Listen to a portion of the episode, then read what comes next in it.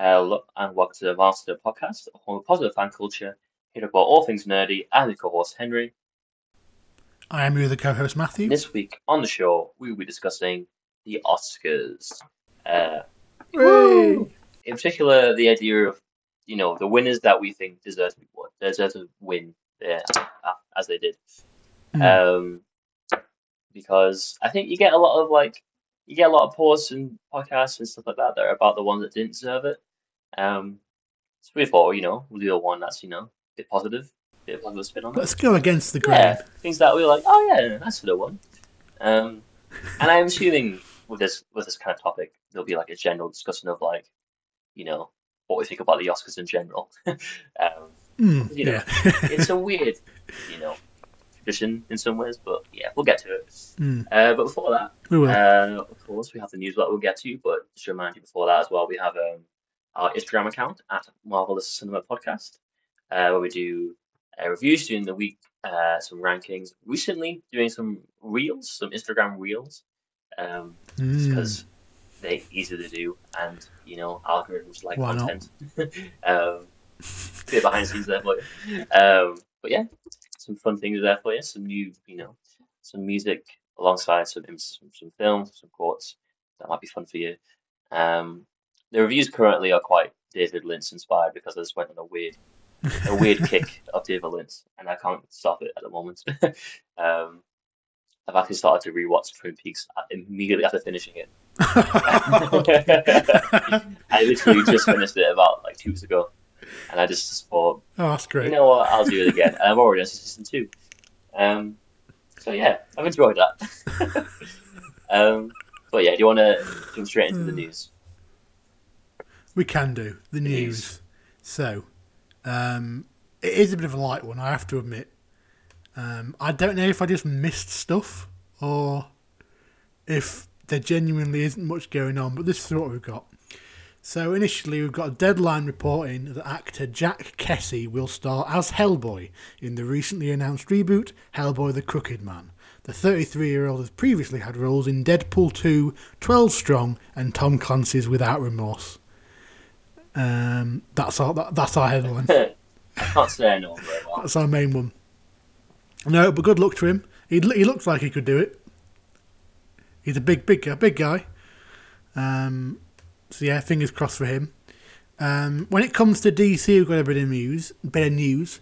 So a social media post from earlier this year has come to light in which Arrowverse co-creator Mark Guggenheim rem- reminisced rather scathingly on the outcome of his years of work on the DC shows for the CW. hmm Guggenheim worked on the very first season of Arrow in 2012, along with Greg Berlanti, and there was somebody else who I forgot to write the name down of, and I'm very sorry that I haven't said.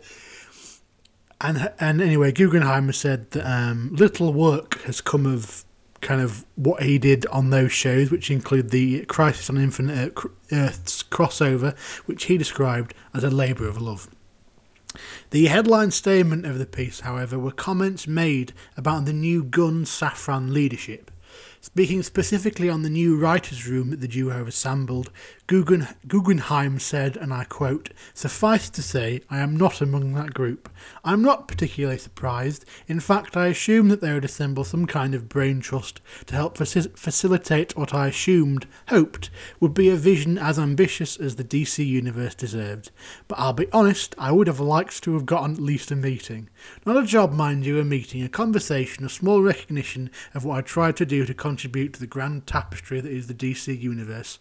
I'd only spent nine years toiling in that vineyard after all, not including many more years co writing the Green Lantern movie, a Green Lantern streaming series, and comic books like The Flash, Batman Confidential, Adventures of Superman, and Justice Society of America. Simply put, the Arrowverse hasn't led to any other gigs, so it feels, at least on a career level, that I really wasted my time. Oh, that is quite scary. This comes as the fl- uh, this comes as the Flash's final season is set to finish in May, drawing the curtain closed on a very divisive Arrowverse. Uh, it's a big statement. yeah. Um, personally, I don't think he did himself any favours by mentioning that he wrote the Green Lantern movie. Mhm.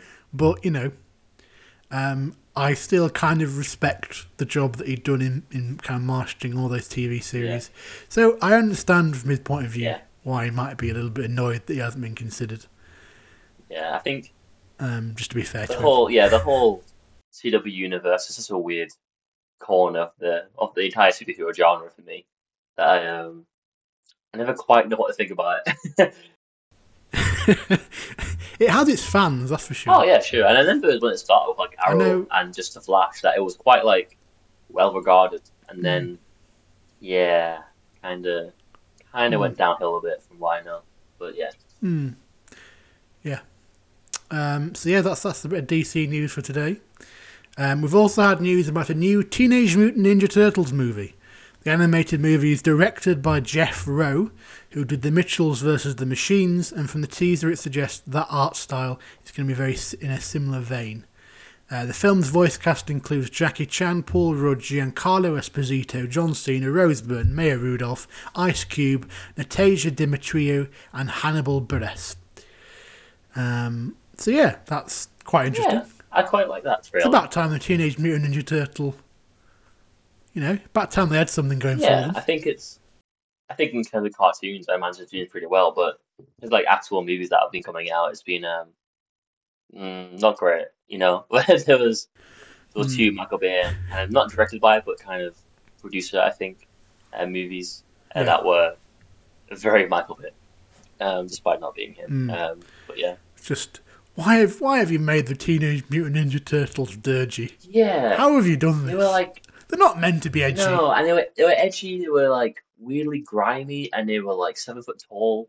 Um, like you're kind of missing out on the the teenage part of it when they look the way they looked in that in that uh, those two movies. Um, They look and sound like middle-aged men. yeah, I think you know. I also really enjoy the idea that they've actually cast genuinely young people as the four main turtles. Um, Yeah, they have. when I heard their voices, it took me a while to realize that, oh yeah, they are meant to be this age. It's weird that it's been not this for a while, you know, like it's it's largely, especially the actual the music that came out recently. I think they're all like thirty year old actors just, just doing their voices really. One of them was um, one of them was Alan, Alan Ritchson, who's Reacher in the Amazon series. yeah, him, yeah. He's about forty. so it's like a weird, yeah. So I think it makes sense that they're going this route, and, and it looks like good. Like visually, it looks really good. Um, Hmm. yeah, Yeah. I'm excited for like that thing, like that property, I guess, to get an actual good modern Yeah. thing. I'm looking forward to it. Yeah. Um, other trailers coming out this week include Dexter Fletcher's Ghosted, which stars Chris Evans and Ana de Armas, Haunted Mansion, Peter Pan and Wendy, and the Russo brothers produced Citadel series starring Richard Madden and Priyanka Chopra. Um, there's been early reactions servicing for John Wick Chapter 4. They are very complimentary, saying that the franchise has reached new heights for jaw dropping action. The Walking Dead's Rick and Michonne spin off has finally begun filming. It's a miracle. um, Luc- Lucifer Allen, Lesley-Ann Brandt has also joined the cast, uh, which so far just just just includes Andrew Lincoln and Danai Gurira. Um, that's finally happening. Yay. Thank God. That's been All that time. that's been talked about for years. Yeah. It was it was announced as the film like five years ago. so we're finally here. Yeah. Anyway, final bit of news. Hugh Jackman has said he'll be playing several variants of Wolverine in Deadpool 2. And that's it. That's what I've got. That's it. That's what Twitter's given me this week. Hmm. Okay. It's pretty. That's pretty light news, yeah. Um, so, yeah, that kind of brings us on to our main topic, which, as you said, is Oscars stuff. Oscars Um, stuff.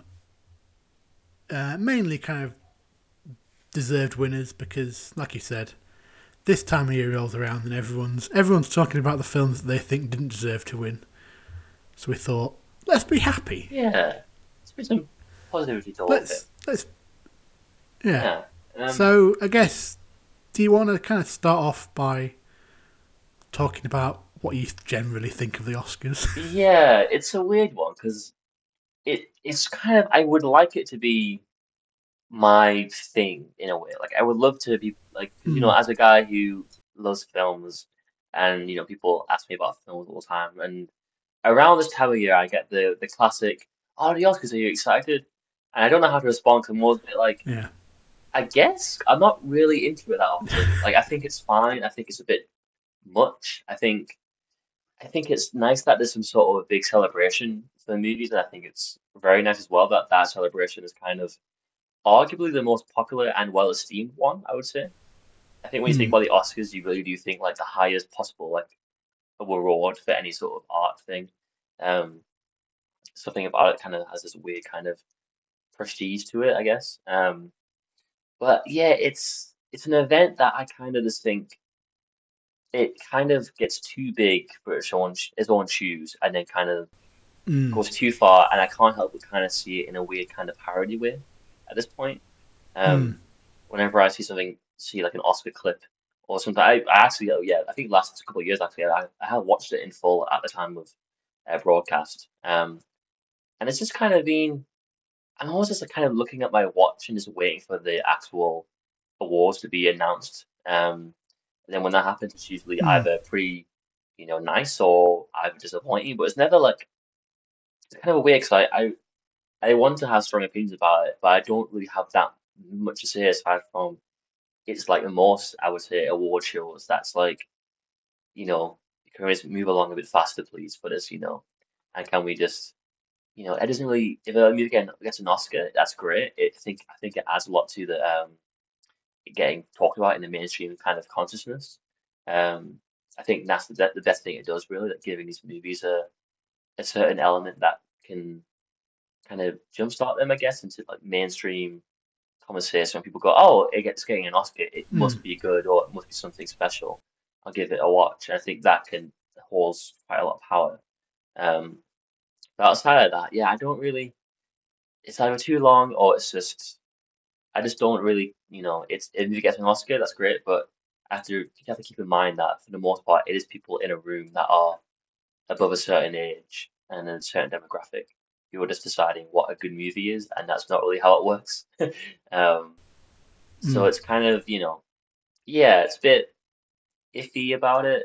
I wish I had like a strong opinion, but I really don't. Um, yeah, I mean, how, do you Mm. do you kind of are you kind of a similar vein, or do you enjoy it more, or dislike it more?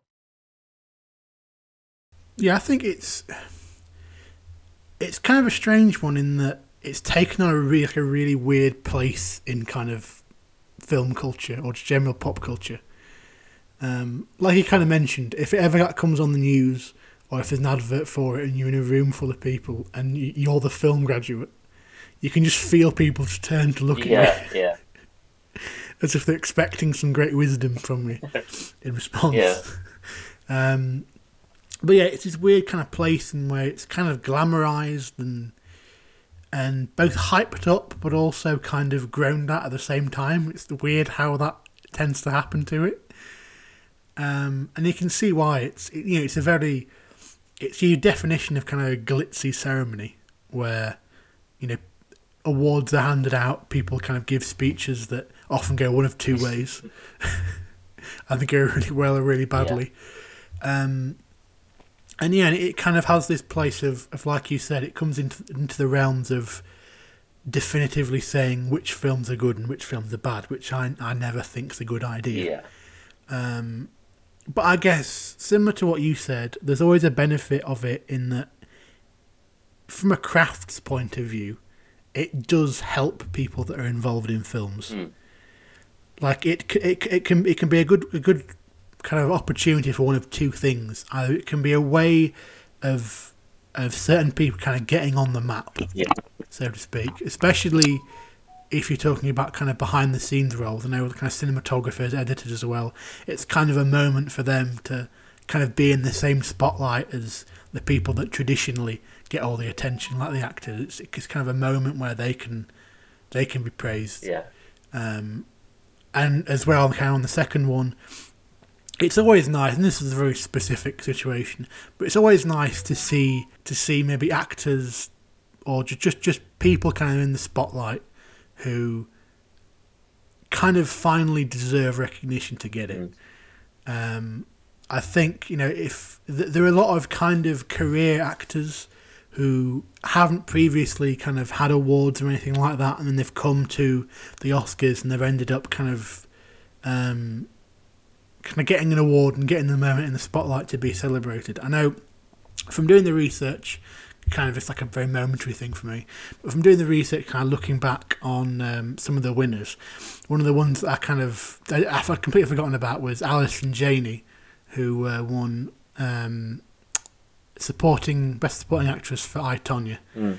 Um, for me, uh, as, as someone who's currently going through a watch of the of West Wing, which I've never seen before, and she's very good in that. It's kind of a moment where, you know, it's good they they for them like as a personal achievement. It's good for them to have had the award and the moment to celebrate kind of their career. It's happened a few times, and it's kind of this current kind of set of Oscar nominees feels like a prime example of that. You know, across the board, there's a lot of mainly in the acting category, but there's a lot of actors who have come back Yeah. Or have made big comebacks and they're on that list. People like Brendan Fraser and um, Ke Huy Quan. Uh, it's a big moment for him and a very, very, very well, like much deserved moment for him to be celebrated. Um, Michelle Yeoh as well. I think it's one of the first times she's been nominated for for acting awards. And in those cases, it's kind of really good to see. But then, then there's, there's, there's always there always is that kind of cloud that hangs around the Oscars. Um, in terms of them maybe going too far, too glitzy, too too much of a parody of itself. Um, it's kind of that case of, of, of something that's desperately trying to stay relevant. Uh, when it doesn't necessarily need to try as hard as it does sometimes. You know, you think something as big as the Oscars can get by on on its own by just being the Oscars, by being kind of the premier awards show for an industry. Apparently not. Um, no, apparently not. So yeah, it's it's got a very weird standing. Um, do you want to kind of move on to our, our picks? Yeah. Or is there anything else I want to mention about the kind of the broad overview? Yeah. I think I think for me my first kind of pick here is um a very popular movie that pe- I think like pretty much everyone you talk to has seen at least once in passing. Uh, so it's not really a film I can think of like as a letting people know it exists sort of thing, but it's more of a the genre that it's in and the the budget that it has. That's kind of the most surprising part that it got. Um, Mhm. the kind of rewards that it got, and it got so many awards. Um, and I think it deserves them all in total. Like it absolutely deserves these. I think it's uh for me it's uh the third uh Lord of the Rings movie. Um, That's my first pick. is well. it? Yeah. Well, it's a great it's a great winner because I'm Yeah. rewatching that film like Mm. every year. Um, it it hits everything that it's going for, like ten out of ten, and and it's so clear in what's doing. And it's such like a it is exactly what it is in the sense that it is a it is a genre movie. It is through and through this you know this big huge epic uh medieval sort of battle sort of thing, even though it's and fantasy as well. Um, and it doesn't like at all shy away from that. I think one of the best things about that trilogy really is that it it doesn't try to like do those books, but do them like the realistic way or something like a bit less. You know, it's not really a dragon. It's more like like they actually did do a full on fantasy series that is both the drama and dark, but also quite light and playful. And I think Hmm. it's amazing that it gets away with that because it's so well.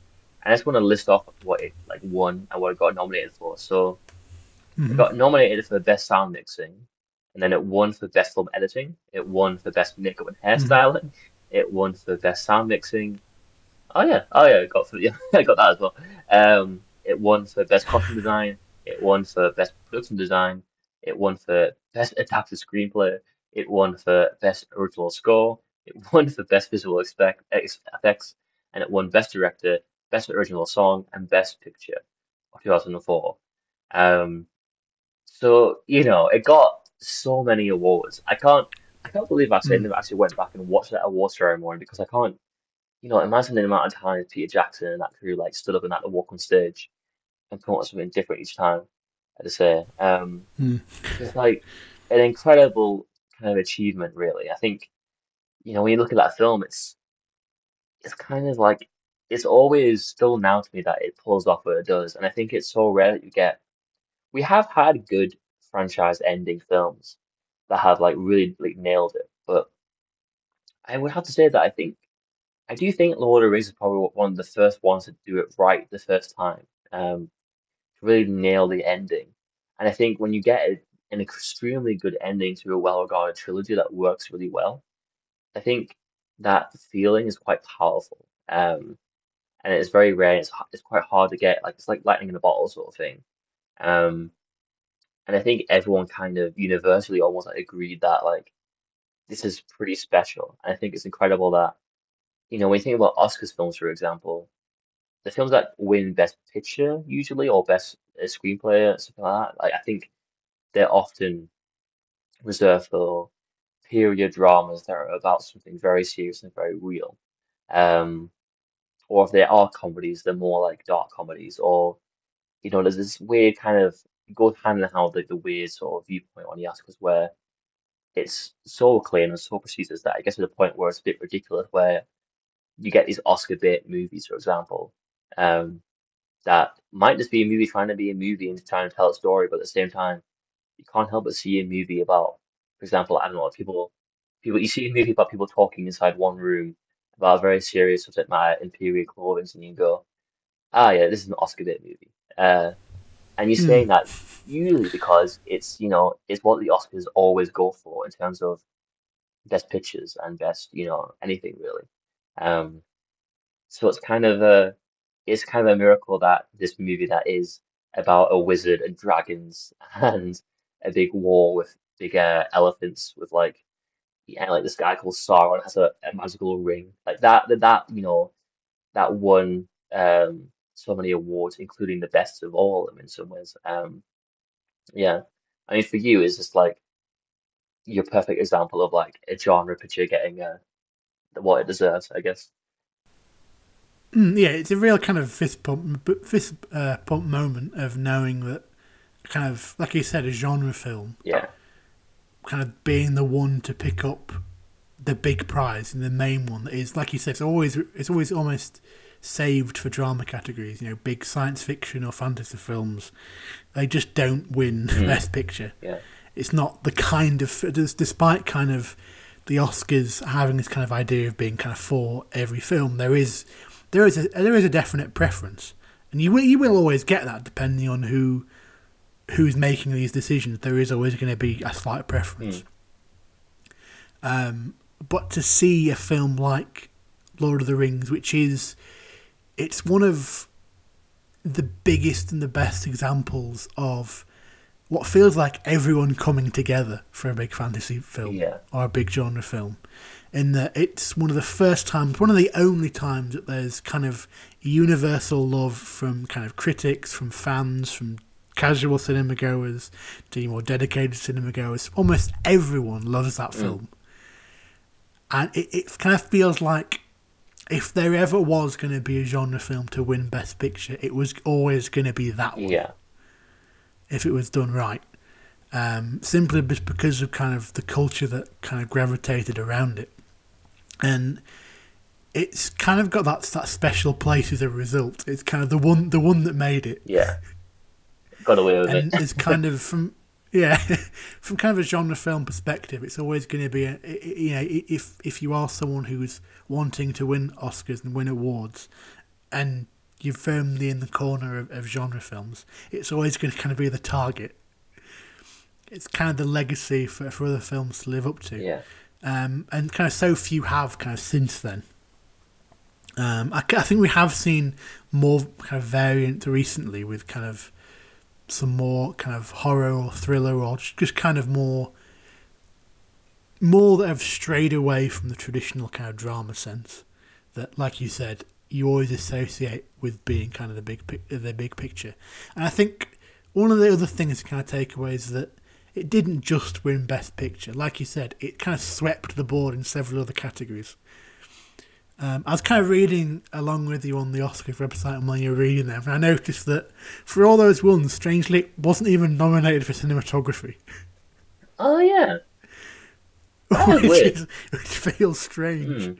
Hmm. Um, but yeah, and one of the other things to kind of kind of take note of from kind of that year is that it's not it's not a weak category. Mm. It's it's not a case of they gave it to Lord of the Rings because they didn't want to give it to anyone else, anything else. There are other kind of beloved films in there, Lost in Translation and Mystic River, kind of being the main two. Yeah. You would think that if if it was a situation where they wanted to look for a way out, they could have quite easily gone for either Yeah. of them. And people would have been disappointed, probably, but nobody would have been entirely surprised. I don't Yeah. think. Um, but the fact that it, in it came in with that strong category and it won that year, it's just kind of, it just, it always makes me smile. Mhm. Yeah. I think that's the thing.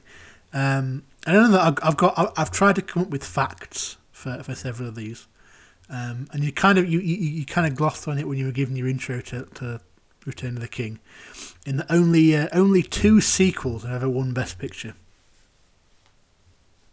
Um, so this one and uh, Godfather Part Two. Right. Okay. Yeah. So I think that Um, kind of speaks so to the one of two. the whole idea that you know you're part of any sort of franchise, you can't, you know, Mm. you're not really going to get an Oscar. no.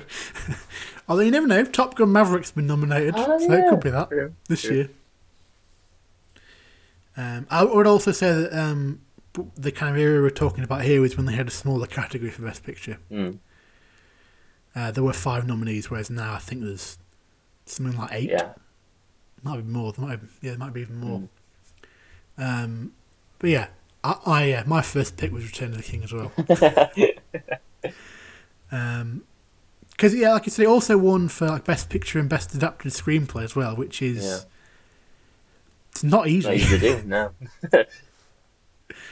no. But yeah, Do you want to move on to your um, that's uh, one then? we can do. That's a very strong first pick. yeah. Um, I've kind of I've kind of picked my what is now going to be my first pick for kind of two reasons, um, and it's it's fairly recent, and it's um, primarily Guillermo del Toro, but kind of also Shape of Water, Mm. Yeah. um, which I know isn't isn't always one people go to when they talk about kind of deserving winners. I know that. Um, it's kind of one that isn't you know it, it's not a film that's for everybody. And there are several times when watching it when i'm not entirely sure whether it's a film for me either. Yeah. um, again it was another year where there- it was a strong category. You know there, there, there, there, there'd be shouts for three billboards outside of missouri to win or a film like call me by your name or dunkirk even. But it was it was shape of water. And kind of the main reason that i always kind of um, think of this whenever I think of the Oscars isn't necessarily for it winning Best Picture, but more for it winning Best Director. Mm. Yeah. Um, and I don't know why this has kind of happened. It was one of the first kind of Oscars award ceremonies that I was majorly aware of. Um, and whenever I kind of think of Oscars and primarily kind of the award ceremony, I think of kind of this year and this win because I always remember um, the acceptance speech Guillermo del Toro gave. Mm. Yeah.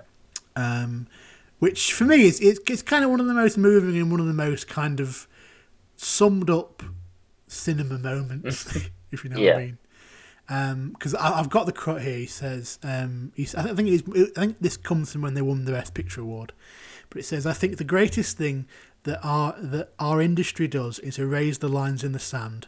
We should continue doing that when the world tells us to make them deeper." And then he kind of goes on to talk about um, fantasy and saying everyone that is dreaming of using fantasy to tell the stories about things that are in the real world today, you can do it. This is the door. Kick it open and come in. And I think th- th- those kind of words have always kind of stayed with me. In a similar vein to we're talking about Lord of the Rings winning, The Shape of Water is it is also a kind of a heavily genre film. It's very Guillermo del Toro, kind of the political um, frenzy that the film has, as well as kind of the very distinct art style, kind of horror-y drama, um, with the, these really kind of sentimental and romanticized feelings that the film produces. Um, and again, it's not. I I wouldn't say that I absolutely love the film. I think it it's not kind of an easily easily enjoyable film, but I kind of deeply respect it Yeah. and I kind of respect it because it very much sums up Guillermo del Toro and kind of that really fantastical approach that he has, um, which for me just I just really love kind of the way way he approaches films, and that style he brings to them. Um, and for me, yeah, this winning it just feels deserved. It's like like like you said before, it's at a ceremony where you often see dramas, uh, period films, uh, biopics often win. I'm kind of cheering the corner of the the something weird film, which you know maybe not exactly on this case, but the fact that something weird did win feels feels something that again makes me smile. Yeah, something like Do you have any kind of particular thoughts on it? yeah. I think for me, it's kind of a a film that again, like similar to you, was kind of around that time I was very aware of the Oscars for the first proper kind of time. I think maybe because that's when was first year in uni, maybe. Um, Hmm, but yeah, I think it was. yeah, and I remember um, I do, I, yeah, I think I do love this movie. Honestly, I think for me overall, it's a movie that is it, it's just so strange, but at the same time so uh, well, so sincere about it. I think that's the main thing for me is that it's so um, Yeah, yeah, it's like a it has this weird kind of uh, subject matter at the core, but it's also kind of very whimsical at the same time, even though it can be quite dark. Um, I love how it kind of combines all these elements together. And at no point do I ever think to myself that it doesn't make sense that this creature or this world inhabits these things inside of it. Um, so I think is kind of important in terms of uh, Gil, Gil, Gil, Gil, can't say his first name, Del Toro, I'll say that. Um, uh, I think what he does so well is he makes the world around the, the fantastical things make make sense. The two kind of coexist perfectly. I think that's very true of this movie. Um, and Hmm. it's, yeah, I think for me it's kind of a, I think it's just bizarre and wonderful in many ways that this film won, especially whenever I think about that scene where uh, the movie turns black and white and they do like a little dance Hmm. number. Um, Yeah. And I just think it's like, this is great. I love it. I mean, whenever I just, I think the best way to kind of frame watching a movie um, is to watch it and instead of seeing something weird and going, oh, that was weird, and then going, I didn't like it, just say, that was weird. All right. Just move on. Just keep on watching and just, you know, enjoy it for what it's doing. And I think that's like a perfect movie Hmm. where it's just like, that was weird. All right, cool. Hmm. um, sort of thing. Um, and yeah, I think it's a movie that it connects very well. I think it, it does get quite uh, emotional and endearing near the end for me. Um, Hmm. but yeah, I think it's yeah, I think it's totally deserved. I think it's totally in that kind of realm of you know the Oscars uh, finally you know acclaiming a movie that deserves it and is not you know the typical Oscar movie. I think. Um, Hmm. yeah, I think that yeah, it's kind of a, a great second uh, second choice there. Yeah. Um, also, I've got another fun fact for this, um, kind of surrounding the film. So, um, Guillermo del Toro is part of what like most people refer to as the Three Amigos. So it's it's a trio of Mexican directors. So it's him, Alfonso Cuarón, and Alejandro González Iñárritu. Um, and my fun fact is that for a stretch of six years, one of those three won Best Director for five out of the six years. Mm. And they're like, they're like best mates. They grew up together. Oh right. Oh, I didn't know that part. Um, so, for anyone curious, the facts are uh, Cuarón won for Gravity in 2014. Um, Alejandro Gonzalez Iñárritu won for Birdman in 2015, then won again for Revenant in 2016. They were interrupted by Damien Chazelle in 2017, but then in 2018 Del Toro won for Shape of Water, and then Cuarón bookended it all for winning uh, in 2019 for Roma. That's great. There was a stretch there where they were the kings, Three mates making films.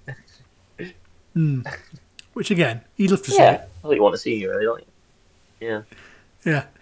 But yeah, um, do you have a, a second choice? Um, yeah, for me, mine is more of a the current one, and I think it's you know we don't actually know the outcome yet, but I think for me it it'll be nice if it won, but I don't. It doesn't really matter that much. It's more the fact that it got recognized and is kind of being Mm. it's out there. Um, and that for me is of course everything everywhere all at once. Um, I'm just gonna list off what it's nominated for currently. Uh, so yeah, it's nominated for film editing, uh, best costume design, best original score, uh, best original screenplay, best director, best supporting actor, best supporting actress, uh, best supporting. Oh, two support. Oh, we got two supporting best actress, um, best actress, and then best picture. Um, if it won even one or two of these, would be great. But I think it'll probably do better than that. But I think for me, I never seen this film when it came out. I think I, I saw it like near midnight. There was only one showing that day, it was like the release day. And I think I saw it with a couple, you know, I went by myself, but there were people in the cinema was like maybe 20 overall and a big in the big cinema. I remember thinking, oh, it's a shame that no one's really seeing this, but I, you know, as you, I think people might see it later on. Um, I remember loving it and having one of, one of the best experiences ever. And then I remember kind of trying to leave the cinema, and I think everyone had the exact same experience of just not being able to quite leave just yet. Um, no one did until the credits completely rolled out. Um, and it's just like one of those things where I remember um, it's one of the most like intense reactions I've ever had because I remember going home. I walked home the entire way. Um, it was about half an hour, and I I sat down. I thought about the movie the entire time, and about halfway into being at home, I realized that I couldn't fully remember getting home. I just remember that I just know that I got home at some point. Um, and that entire you know journey home was thinking about this movie and thinking about everything everything that had going on inside of it and listening to the soundtrack as well. And I think it's just such a it's just such a big movie despite being actually quite small. Um, I think that's the best thing about it really is that it's so it's so huge, but its budget is not at all really a blockbuster size. Um, its visual effects, for example, are sometimes done by the directors. Um, a hmm lot of the actual set design and costume design is very much, you know, it is, you know, they had a budget and it could do a lot of things, but at the same time, it wasn't, you know, you know, Avengers or an uh, Lord of the Rings sort of thing. It's very much, you know, they had to cut out certain entire concept because it didn't fit in and didn't have a budget. Um, so the fact that this movie that's relatively small budget and is doing so much, and at the same time, at no point in the film loses its whole point. I think. I think you know, there's a lot of points to be made about this film and what it's saying, but the controlling idea, I guess you could call it, um, never gets lost. And I think it's it's pretty powerful throughout the entire thing. I think. I think the perfect thing about this movie is that it's not um, it's a movie in which uh, it kind of proves that to be emotionally resonant and saying thematic, complex things, you don't have to be saying it very quietly. You don't have to be saying it very deeply Mm. quietly and seriously. You can say it a lot and have it be very loud and very over the top and very inspired by, you know, genres, for example. And it can still be, if not more, sometimes powerful than just, you know, quiet, contemplative, you know, uh, depressed kind of monologue sort of things. Um, I think you know I think this film kind of proves that, and I think just by its existence, really, I think it's pretty magical that it it's getting so much acclaim and also so much awareness that I've you know people that I've never thought would probably see this movie or be aware of it are very much aware of this film and are kind of also in its corner for winning after seeing the film. Um, even people that Mm. didn't love the film, I haven't met one person who had like a dislike for the film. Um, So I think that's also kind of similar to Lord of the Rings in a way, kind of a similar thing where it's hard to find anyone I think that's when that's a bad movie sort of thing so far. I'm sure they're out there, but um yeah, I think this film, if it wins any of them, uh I'll be happy. If it wins Best Picture or Best uh, Director, or especially I guess Best uh Best Actress, um really I think it'll be pretty, especially supporting actor especially, um it'll be pretty great because I think it's it's it's weird because it's just a big movie, but it feels like like your mate's film that you made in third year of university. That was actually really good. Yeah. Um, it kind of feels that way. I think that's kind of magical about it. Um, so yeah, I think this is kind of a a modern example of like a a pretty deserving winner. You know, it doesn't win. You know, I'm glad it got nominated. Um, but yeah, for you, is this a are you happy about how many awards this film might be getting? Yeah, it is. It's really happy to see. Like you say, it's like it is like seeing your mate's Yeah. up there. Um, just to consider kind of where it came from, those kind of in terms of the production, kind of the, the level at which it's at, with like you said, directors having to do various special effects and kind of the I don't know, kind of the the DIY aspect of the film. I don't mean that in a derogatory way. I mean it as the highest possible compliment. Mm, yeah. Um, to see kind of it come all the way from there to being, you know, being nominated, but not just nominated. Kind of, it's it's a situation where you're thinking it, it kind of has a shot yeah. Because it's kind of the the more I guess how how would you describe them? The more kind of fan or or I guess, I guess the the lower brow kind of award ceremonies have all gone for this one. Um, whereas a lot of the kind of the higher brow ones, like the Golden Globes and and um, no, well, uh, BAFTA and all those have either gone for the Fabelmans or All Quiet on the Western Front. Um, and kind of coming into it, it is kind of you know we've talked about the genre film and that kind of thing. It's a very interesting point to come into this Oscars because you've got this very genre, very weird, and again I mean that as the highest possible compliment. Film going up against the Fabelmans, which is, with the utmost respect, it is a very Oscars film. yeah. Um, so it is interesting to kind of see them shape up and just to see how how the actors do as well because you just I think the dream for everyone at this point is to see um, Ke Huy Quan on that stage getting that award. yeah. he is the people's champion already. um, but yeah, like you said, it, it, it's just good to see it nominated and to have it get kind of as far as it's got. It is, it feels like a triumph. It feel it's kind of one of those things where you think maybe it is possible. Maybe it could happen. maybe it could happen. Um, but yeah, it is It's a really interesting kind of point of view to come at come at it from. Yeah. Um, do you want to kind of move on to, to the next kind of choice? Yeah. What's your next choice? Um, so I, I've kind of I've I've gone for something that isn't as isn't isn't as kind of best picturey in that I've gone for um, Lewis will Lewis will Lewis will like me for this.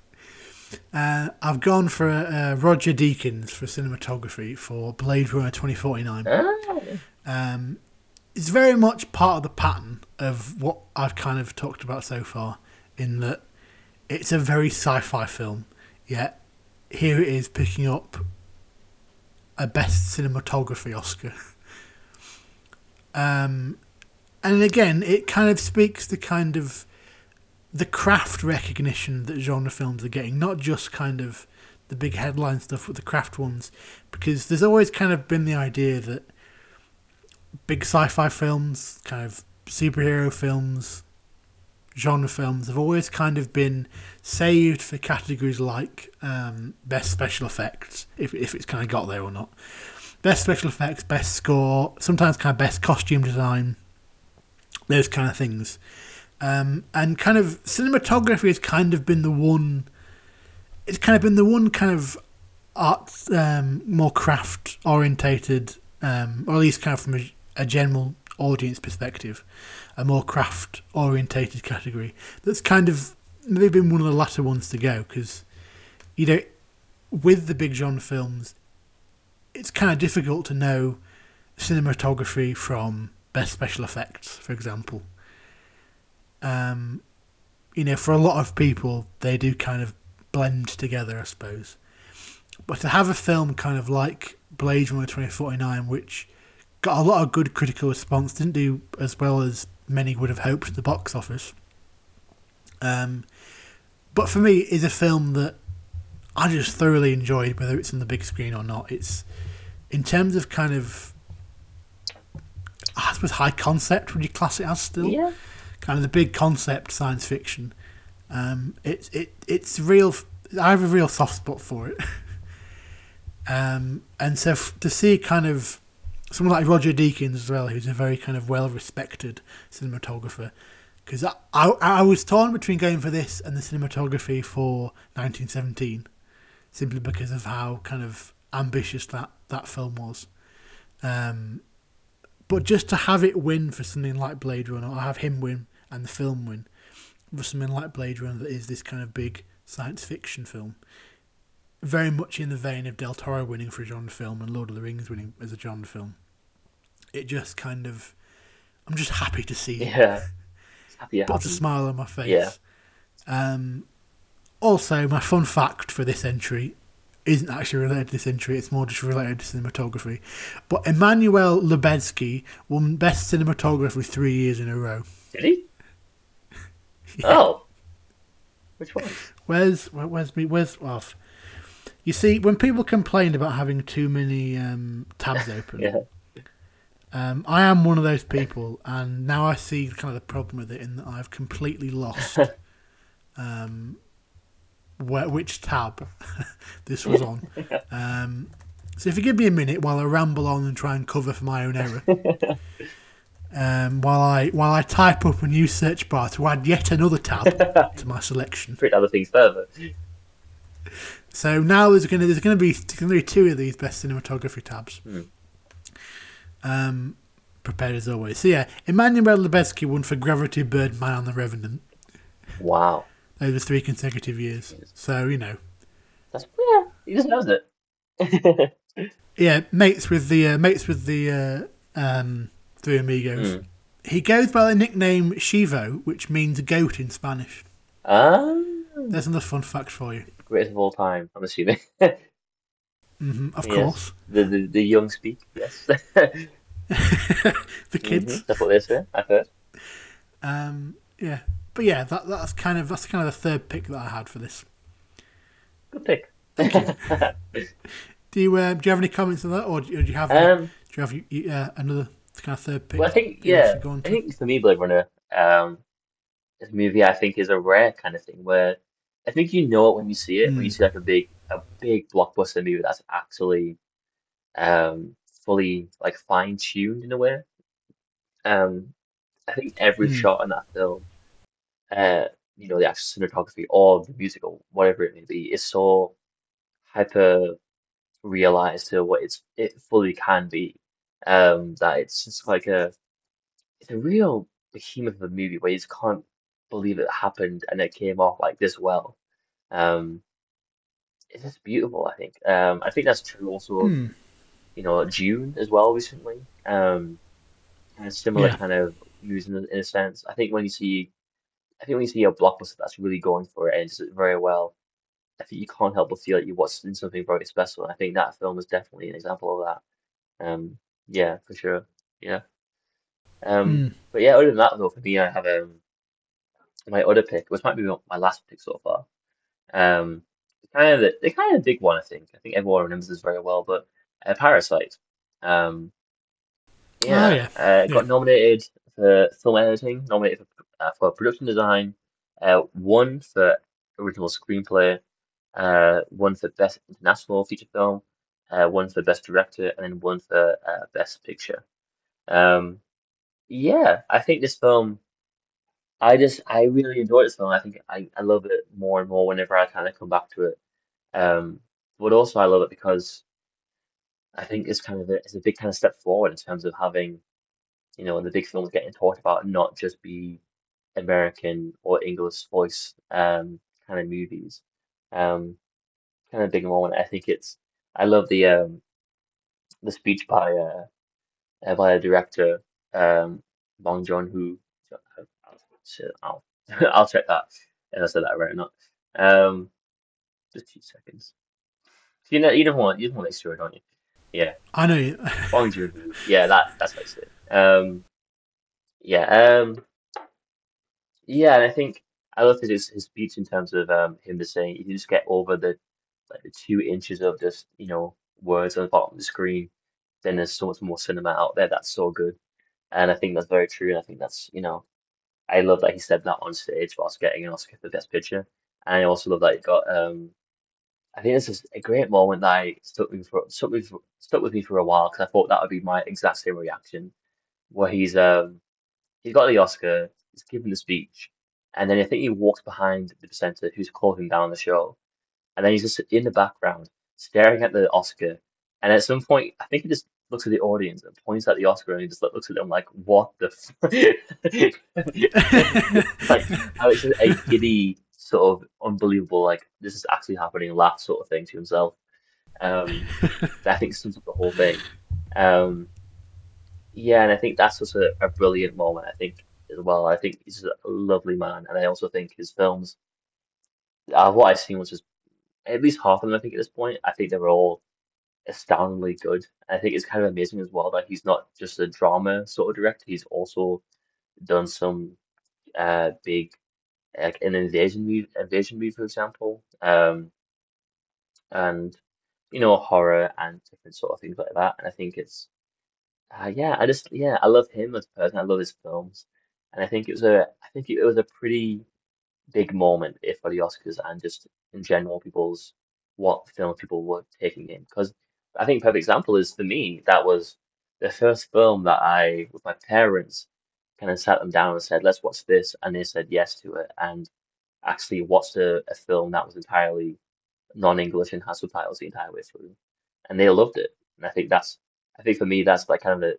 the best thing I say about that film is that that experience happened and that they you know that that happened and that they loved it I think is pretty big and I think it's I think that speaks for a lot of people and their experience with this film where they you know sometimes people are a bit iffy about it and don't know if they want to sit down and watch a film that's subtitled. I think there's kind of a it's kind of a weird um kind of connotation with watching a film that's subtitled like being too artsy or deep or depressing or whatever. Um and Mm. then to have this film uh, it is kind of depressing but also kind of you know thrilling in a, in a lot of ways. It's kind of a thriller in some ways. Um yeah I think that was pretty amazing and a pretty key step forward. Um yeah what about for you does this kind of film do you feel like this film was like a big kind of step forward for mainstream sort of intake of different films Yeah, it feels like the, the kind of breaking of a barrier. mm. Um, similar to what we've kind of mentioned before about some of the other ones, is that it's also it's a very kind of competitive kind of selection of films as well that year. Mm. Um, so again, it wa- it wasn't it wasn't a case of this being like a like a, a trivial win. It is. It's huge. It's big. It's it's a film that kind of is is normally kind of part of the category that almost feels like it's kind of pushed aside to the kind of the best international category. yeah Which I know it's not. It's not what that category is, but it kind of feels like a film that would ordinarily just have maybe won in that category, but then then not really had a say when it comes to best picture. yeah So it certainly just feels like a huge kind of breaking of a barrier mm. and kind of the introduction of just more variety to the Oscars and to make it a real celebration of of film. Whereas previously, you know, you can certainly make the argument that it's not it's not a celebration of film as a whole because it's a very kind of definitive selection of films and people that are being nominated. But kind of with with this win, it feels it just feels that one step closer to bringing in all those other kind of many facets of cinema. Um, yeah, it it just feels like a just a, a big statement because you know while general audiences might not kind of win or not not win sorry might not watch the Oscars, there is kind of there's a big appeal to having like a best picture win attached to a film yeah yeah it, it it does have an effect. You know, you can talk about how how kind of the Oscars ceremony and the whole Oscars process for many people is is frustrating, but from a kind of a wider audience perspective, having that tag on a film is huge. Hmm. It it kind of changes careers. It changes how films are marketed. You know, because of winning Best Picture, Parasite would have. I'm almost certain. I don't know this for sure, but I'm almost certain that it will have been reshown in cinemas because of it won winning Best Picture. yeah Because that that's just what tends to happen with films. Mm.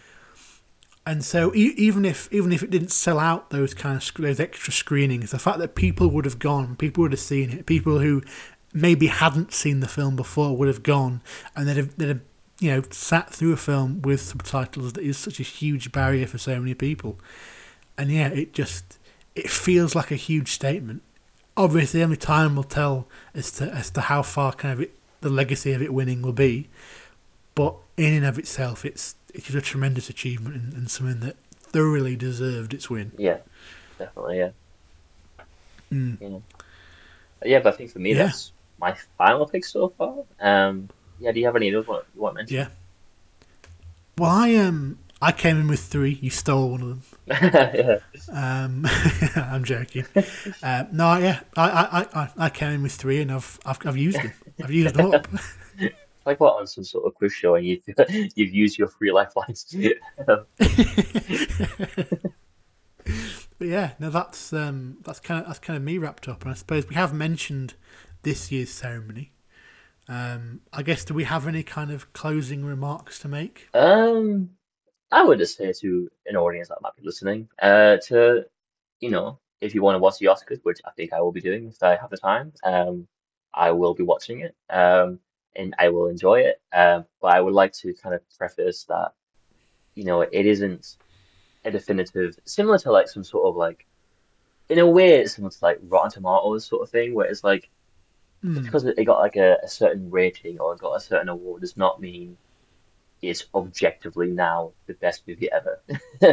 It's mm, it's still it is still art. It is still subjective. It is still what you mm, make of it. The meaning of the film or anything is up to you, really. You can ask the creator what they meant by this and that, but what they're really saying is what they mean when they made it, and you know what you mean is you know it's up to you. So I would you know I I enjoy the show. I think I'll probably half quite like genuinely enjoy it, half make fun out of it because I think it's going to get very self serious.